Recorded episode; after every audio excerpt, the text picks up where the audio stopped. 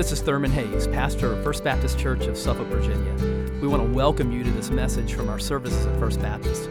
We're a congregation that is seeking to touch lives through the life changing power of the gospel. I pray that you'll encounter Christ in his power. so, we have been walking through the great book of Isaiah, and what we see in the, the, the last few chapters of Isaiah is just this incredibly beautiful vision of the, the new world that God is going to bring about when, when Christ returns. So let's look at Isaiah 60 this morning. We're talking about the fact that God is making all things new. We need to focus more on the future, on the etern- eternity that God has for us in Christ, because when we do that, it just, our lives are surge with, with hope. We can become so this world, so kind of um, earthly, earthly minded, and it comes all about what's, what's going on right here and right now. But as believers, our present should be transformed by our knowledge of the future, of what God has for us, and, and that, that hope just enables us to, to, to surge and it puts the things of this life, it puts the trials of this life into perspective when we understand the incredible future that is ours in Christ and that it's certain and that really in the perspective the whole span of things it's not going to be long either. He, jesus is coming soon. And so let's look at Isaiah chapter 60 this morning, and we're going to read um, selected verses from this beautiful uh, chapter and then kind of walk back through it. So let's look first of all at verses 1 through 6 and if you would follow along in your copy of God's word and just keep your keep your Bibles or your tablet or whatever you're using for scripture this morning keep it open as we walk through the text in the course of the message. Arise, shine, for your light has come, and the glory of the Lord shines over you. For look, darkness will cover the earth, and total darkness the peoples. But the Lord will shine over you, and his glory will appear over you. Nations will come to your light, and kings to your shining brightness. Raise your eyes and look around. They all gather and come to you. Your sons will come from far away, and your daughters on the hips of nursing mothers.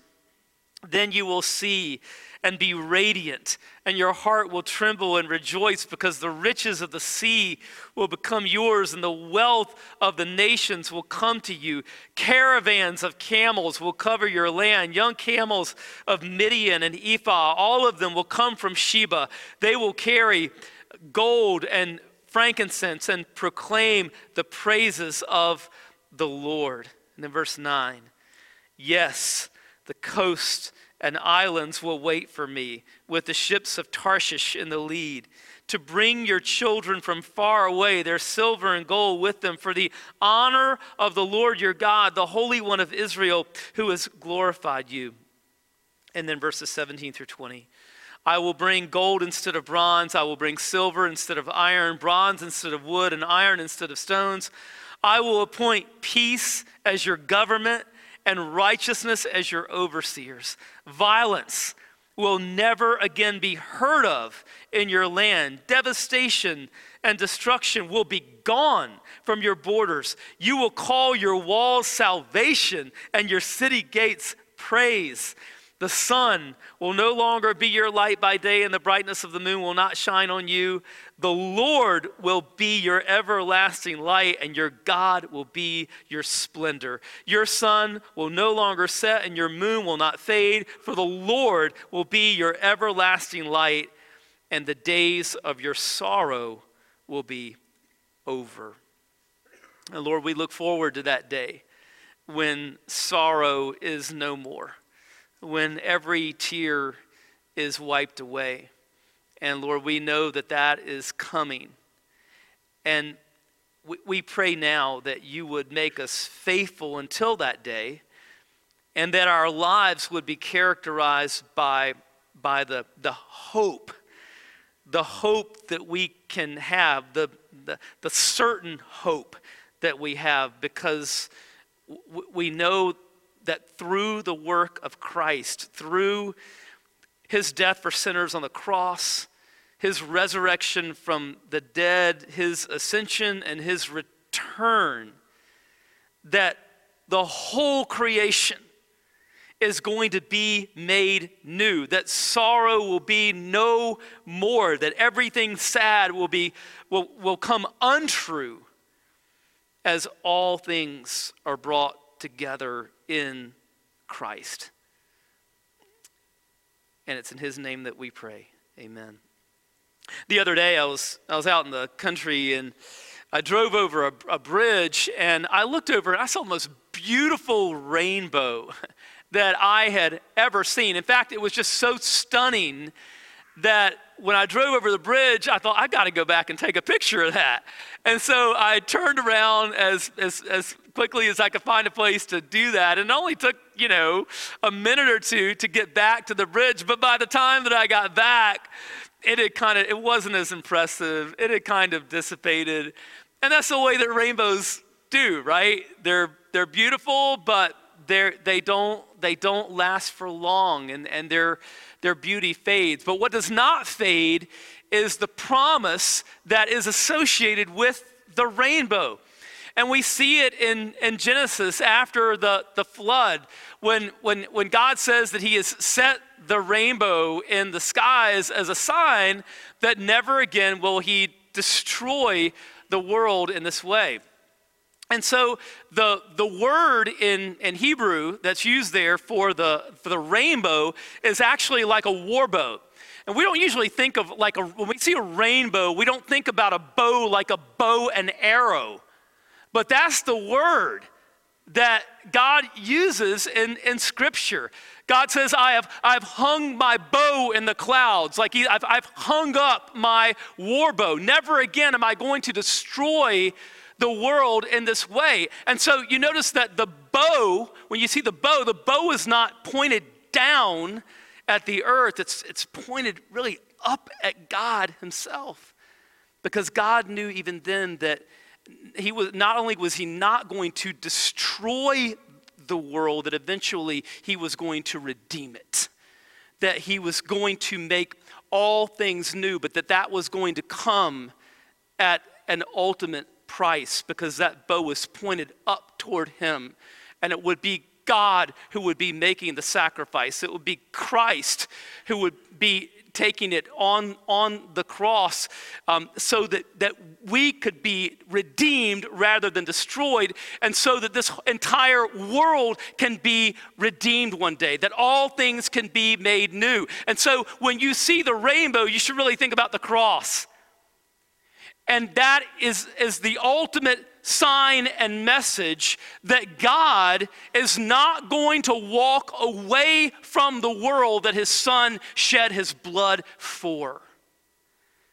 Instead, God is going to redeem this creation. He is going to bring about a new creation, and all things will be brought together in Christ with King Jesus reigning at the center of things.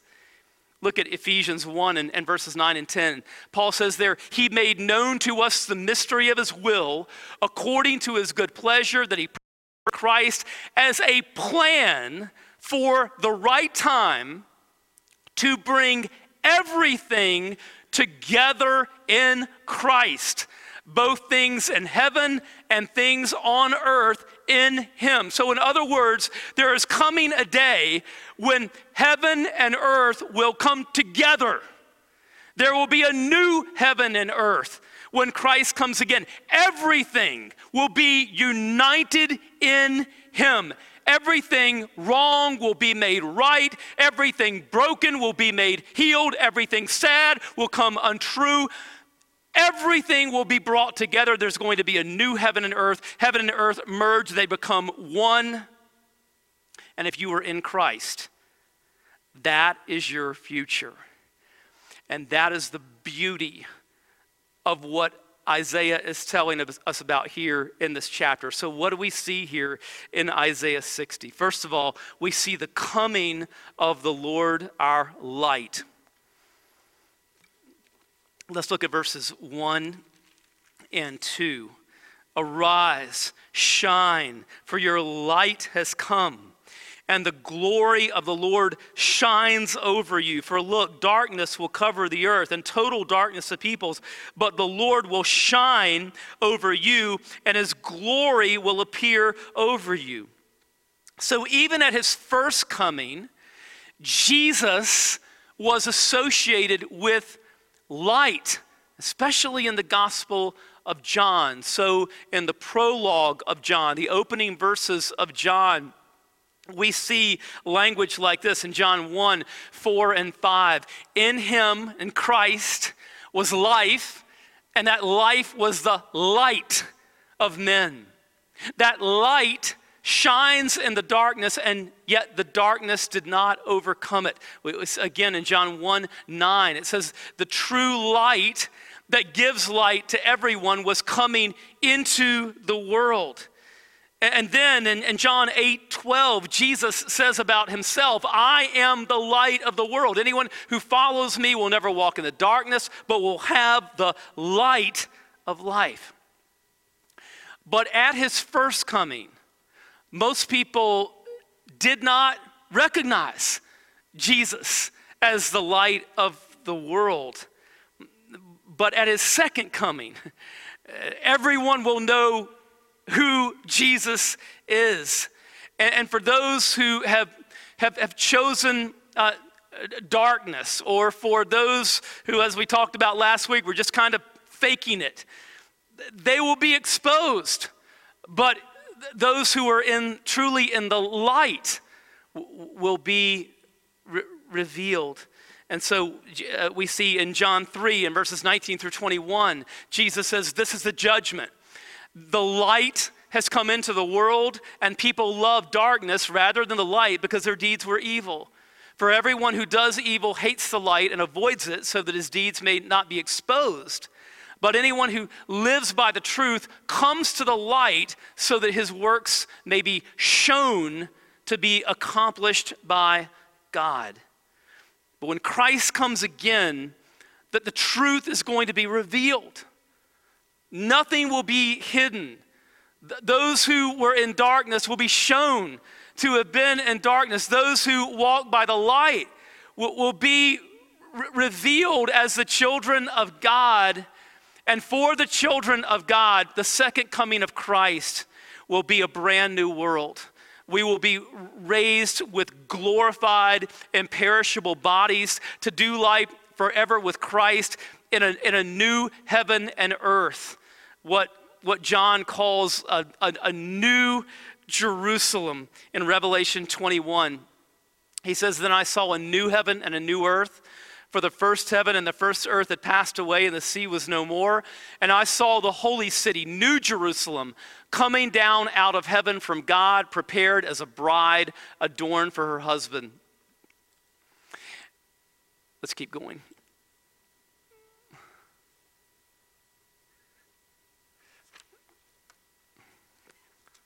All right, we'll keep going.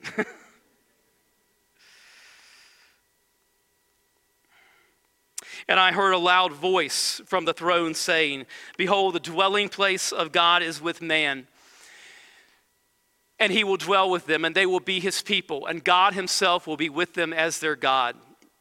He will wipe away every tear from their eyes, and death shall be no more. Neither shall there be mourning, nor crying, nor pain any more, for the former things have passed away. And he who was seated on the throne said, Behold, I am making all things new. And listen, if we are in Christ, then we are already citizens of that new Jerusalem. Hebrews chapter 12 and verse 22 says, Instead, you have come to Mount Zion, to the city of the living God, the heavenly Jerusalem, to myriads of angels, a festive gathering. And so, if, if you are in Christ, you're already a citizen of the new Jerusalem, and it's like an inheritance. It's yours, it's already prepared, it's paid for, it's all there. It's, it's just, it's waiting for you to take possession of it, but really, it's already yours, right? You're already a citizen of this, and it's just waiting, and it won't be, it won't be long. So we see the coming of the Lord, our, our light. Second, the fulfillment of God's promise. The fulfillment of God's promise. Well, what promise? The promise that God made to, to Abraham in Genesis 12 and verse 3. Let's look at it. He says there, and all the peoples on earth will be blessed through you. So, the, the context of this is that God is telling Abraham that he is going to create a new people through him, a new nation through him. And that this people, Israel, will be a light to all the peoples, that this nation will be a light to the rest of the nations. That's the, the promise. God's saying here to, here to Abraham, I'm, through you, I'm going to create this new peoples, and they are going to be a blessing to, to, to all of, of, of, the, of the peoples.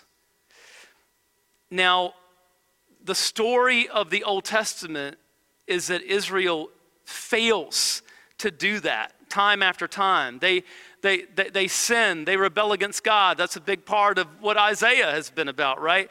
It's about God's people turning away from Him and failing in the mission that God has given to them. But does that mean that God's promise to Abraham fails? It does not mean that. because from Israel, God brings forth Jesus, Israel's Messiah and Lord of the world. And Jesus never fails. He never fails. He lives the perfect, sinless life that none of us could, could ever live. And, and, and then on the cross, he takes our sin and our rebellion on himself. He says, he says, Put it on me and it all converges. Sin and death converge on Jesus, and, and their power is exhausted. And so Jesus defeats sin, he defeats death, he is raised from the dead so that all who trust in him can have forgiveness of sins and eternal life. And before Jesus ascends into heaven, after the resurrection, he gives us our instructions for now. He says, Until I come again, here's what I want you to do. And once again, it goes back to the nations, it goes back to the promise that God made to Abraham that all the peoples, all nations will be blessed through you. And ultimately, how does that happen? As we carry the message about Jesus to the nations. And so we see in Matthew 28 and verse 19 Go therefore and make disciples of all nations baptizing them in the name of the Father and of the Son and of the Holy Spirit. And so as we pray and we give and we go so that all nations can be reached with the gospel, we are a part of the fulfillment of Genesis 12:3 of the Great Commission in Matthew 28 19.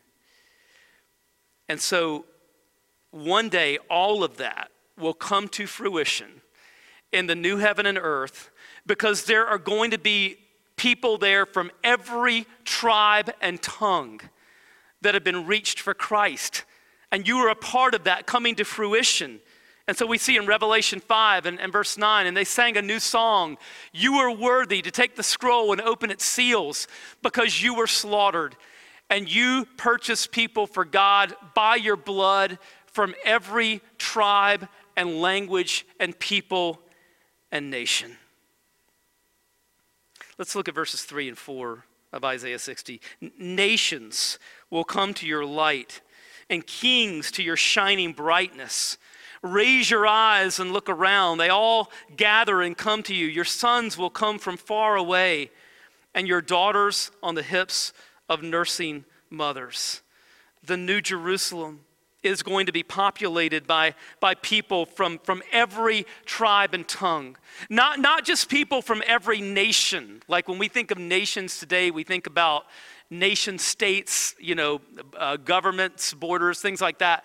But, but when the Bible talks about every, all, all peoples, every tribe and tongue, it's not just talking about people from every nation like we would classify nations. It's talking about people from every people group within every nation because a lot of nations have you know dozens or even hundreds of people groups that, that are characterized by their own their own culture and their own language and things like that it's every people group every people group on earth with their own language their own their own culture all of that every people group there will be people there from everyone every tribe and tongue praising Jesus in the new heaven and earth. And, and, and all of these people who will populate the New Jerusalem will exist in, in, in perfectly loving relationships because they're all perfectly relating to God. There's no sin. Look at verse 6.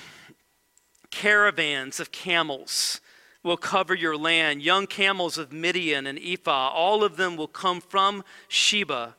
They will carry gold and frankincense and proclaim the praises of the Lord. Uh, for those of us with a special heart for the Middle East, this is a this is an especially beautiful verse because the places that are being mentioned here are places in the Middle East or the Horn of Africa. They're, they're places that are now really dominated by, by Islam.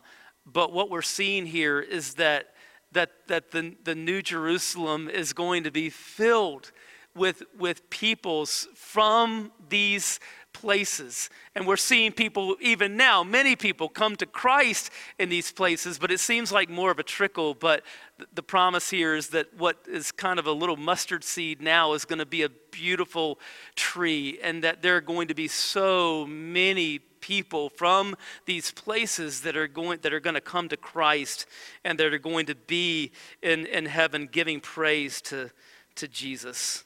What a, what a great encouragement for missions. And then verse 9, God says, Yes, the coasts and islands will wait for me, with the ships of Tarshish in the lead, to bring your children from far away, their silver and gold with them, for the honor of the Lord your God, the Holy One of Israel, who has glorified you. So, throughout Isaiah, we have seen this phrase, the coast and islands. And it's talking about people who, who live in, in places where uh, they have been so removed from the good news of the gospel, uh, re- remote peoples and, and, and places that uh, have little or no access to the gospel. But again, here, the promise is that they are going to be reached that there are going to be people from these coasts and islands, from faraway places, places with little or no access to the gospel today, that that will not always be the case. That there will be many, many people who will, will come to, to Christ. And, and there's something else here in verse 9, and you really see it throughout this chapter that is so beautiful. And it's, and it's the vision of people from just various cultures that are are bringing, the, bringing riches to the Lord. And it talks here about silver and silver and gold and things like that. But the, the, the, the lang- language here really is, it's, it's not just so much talking about monetary.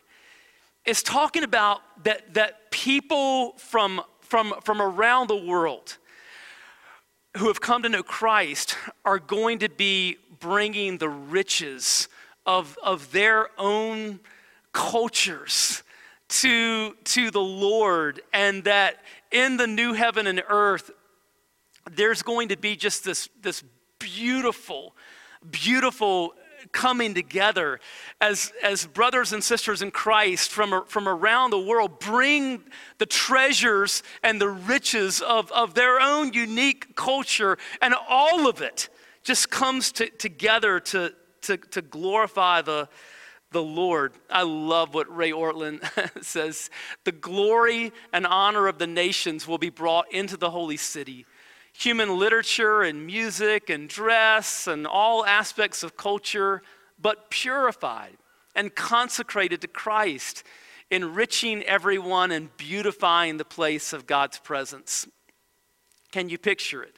Here comes a string quartet from Vienna playing Mozart. Here comes a steel drum band from the Caribbean. Here comes a pipe band from Scotland in their kilts. Here comes a teenage garage band from 1960s California. And all the rest. No one is excluded except those who are too good for Christ and his church. Listen, the, the only thing that can keep you out is if you say, I don't need a Savior. I don't need a Savior. My, my righteousness will suffice. My, my righteousness will cut it. I, I, have, I have earned my way. That's the only thing that can keep you out. But if you will humble yourself and you will acknowledge your sin, and, and if you will turn to Jesus as your Savior, then, then, then you are welcome. You are welcome into this glorious new world that, that God is, is bringing about. And listen, our, our, our view of, of, of heaven, I think, tends to, it, it needs to be more scriptural. Because a, a, lot, a lot of us have, have when we picture, when we picture uh, eternity, it's too much about just sort of sitting around on clouds or, you know, and there's just a sense of, I don't being idle that kind of thing, um, that's, that doesn't come from the Bible. even in, even in, in, in God's original creation, before sin entered the world in Genesis 3, right? So in the Garden of Eden, before sin, when things were perfect, people weren't idle. Adam and Eve weren't idle. They were, they were actively serving God. They were engaged in, in, in meaningful uh, work and, and, and service. It wasn't, it wasn't boring, right? But there, were, but there was no sin. And so when you think about the new creation, when you think about the, the, the new heaven and earth, I think a more biblical picture of that is that there will be we will be serving we will be serving the lord. There will be work but it will not be drudgery. It's going to be pure joy. Everything is transformed into pure joy. As we're all we're all ser- serving the king serving one another in perfect love. There's no selfishness. There's no sin right? And so work is transformed. Play is transformed, right? There will be um, th- the beauty of, of, of, various cultures that are there uh, music, uh, uh, art, uh, nature, um, animals. Uh, cities, okay, all, all of these things, when you think about the things of earth, when they are right at their best, Everything in the new heaven and earth is just, it's perfected. Everything is perfected. And there's no sin, there's no death.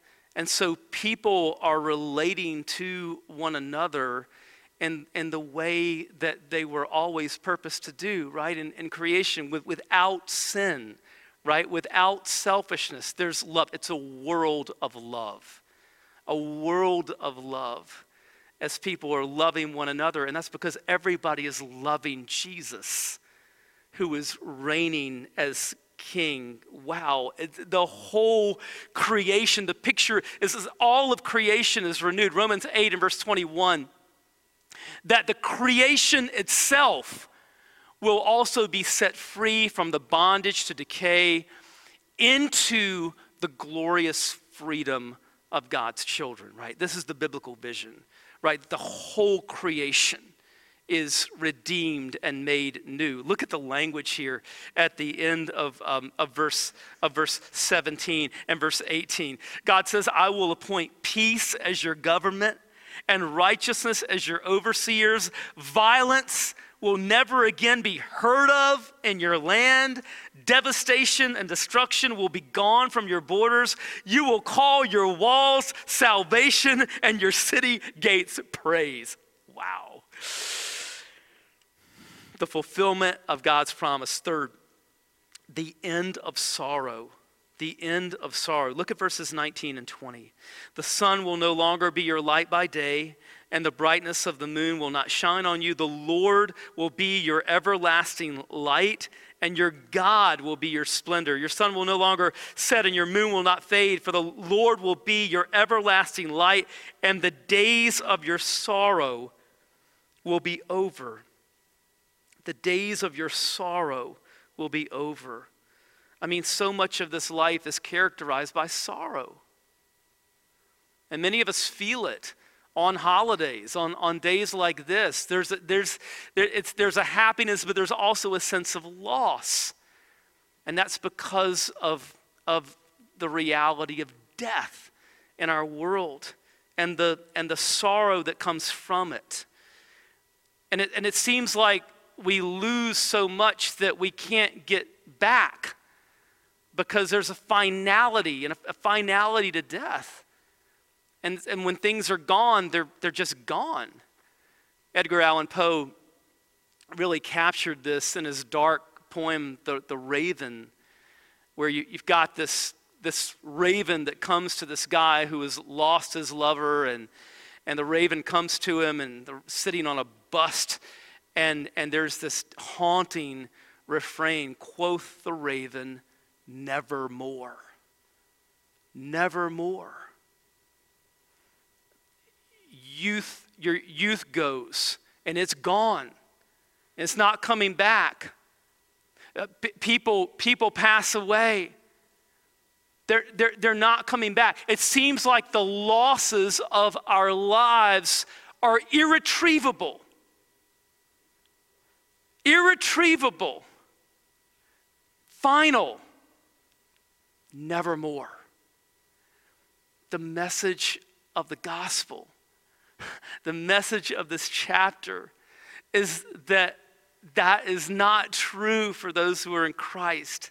The, the message of this chapter is that, that, that, that, that sorrow will end, and, and indeed that, every, that, that, that everything sad, well, as Tolkien said, everything sad will come untrue. It will be turned upside down. Death will not have the victory. The sorrow that comes from death will not have the victory.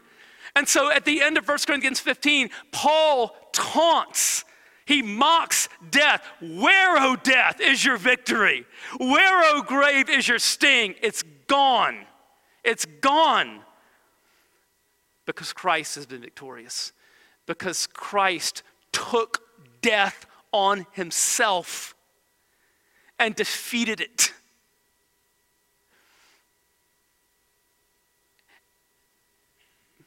Elisabeth Elliot wrote a book called Through Gates of Splendor. I love the end of verse 19.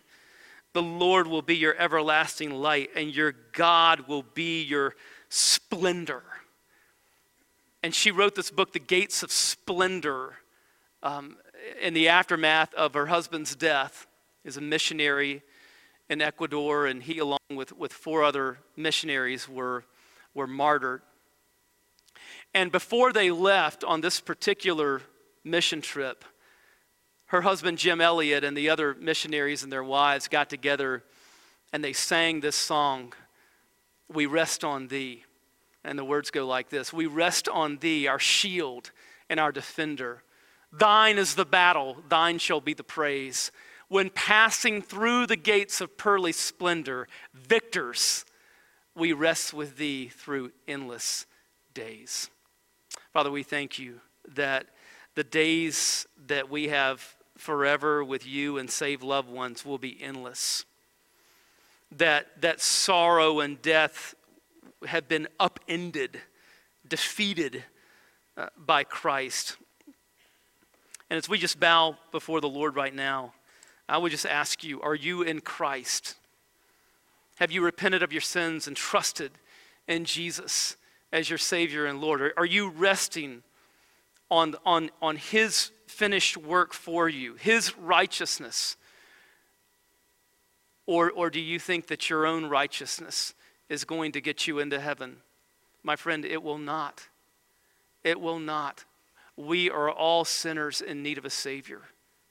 And if you'll humble yourself this morning and confess that you are a sinner and in, need of a Savior, and if you will trust in Jesus, place your, place your confidence and, and rely on His work for you on the cross and His resurrection from the dead, if you'll place your trust and your hope in Him, then you are united. You are united to a Savior. And that means that His shed blood on the cross, His resurrection from the dead, and His glorious return is for you. And you can live this life in hope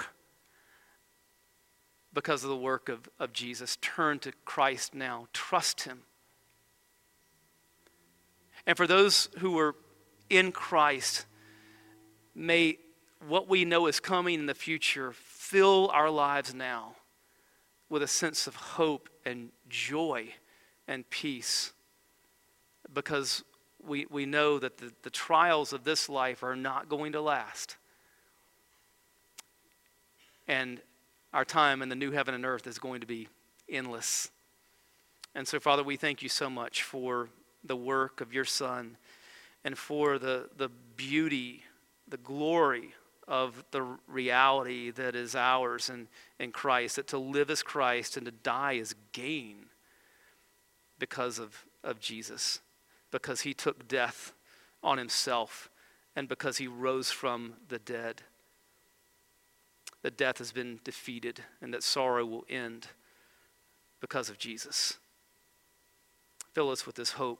Fill us with this peace. Fill us with this joy.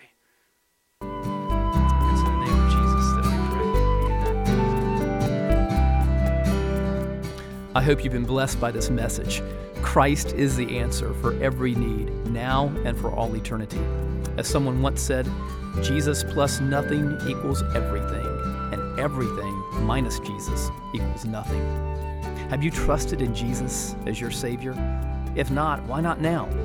His arms are open wide to receive you. It may help to pray a prayer like this Father, I know that you are holy and that I have sinned and fallen short of your glory. I know that you are a righteous God who must punish sin, but I believe that your Son Jesus took my punishment for me, died in my place, and rose from the dead so that I could have eternal life. Right now, I turn to Jesus and trust in his finished work for me. In his name I pray. Amen. You know, the Bible says this in John 1:12. To all who did receive him, who believed in his name, he gave the right to become children of God. And that means that if you've received Christ, God has adopted you as his beloved child, his very own son or daughter. Just imagine it. Almighty God, the Lord of this universe, the one who possesses all authority in heaven and earth, is now your loving Father, and you are his child. You say, I love him. How can I honor God with the rest of my life? Well, when you love someone, you want to spend time with them. We get to know God through His Word, through prayer, and through His people. I would encourage you to pick up a copy of the Bible and begin to read it. Begin to pour out your heart to Him in prayer. And find a church family where the Bible is preached, where Christ is exalted, and where His love is flowing. If you're local, I want to invite you to the church I pastor, First Baptist Church of Suffolk, Virginia.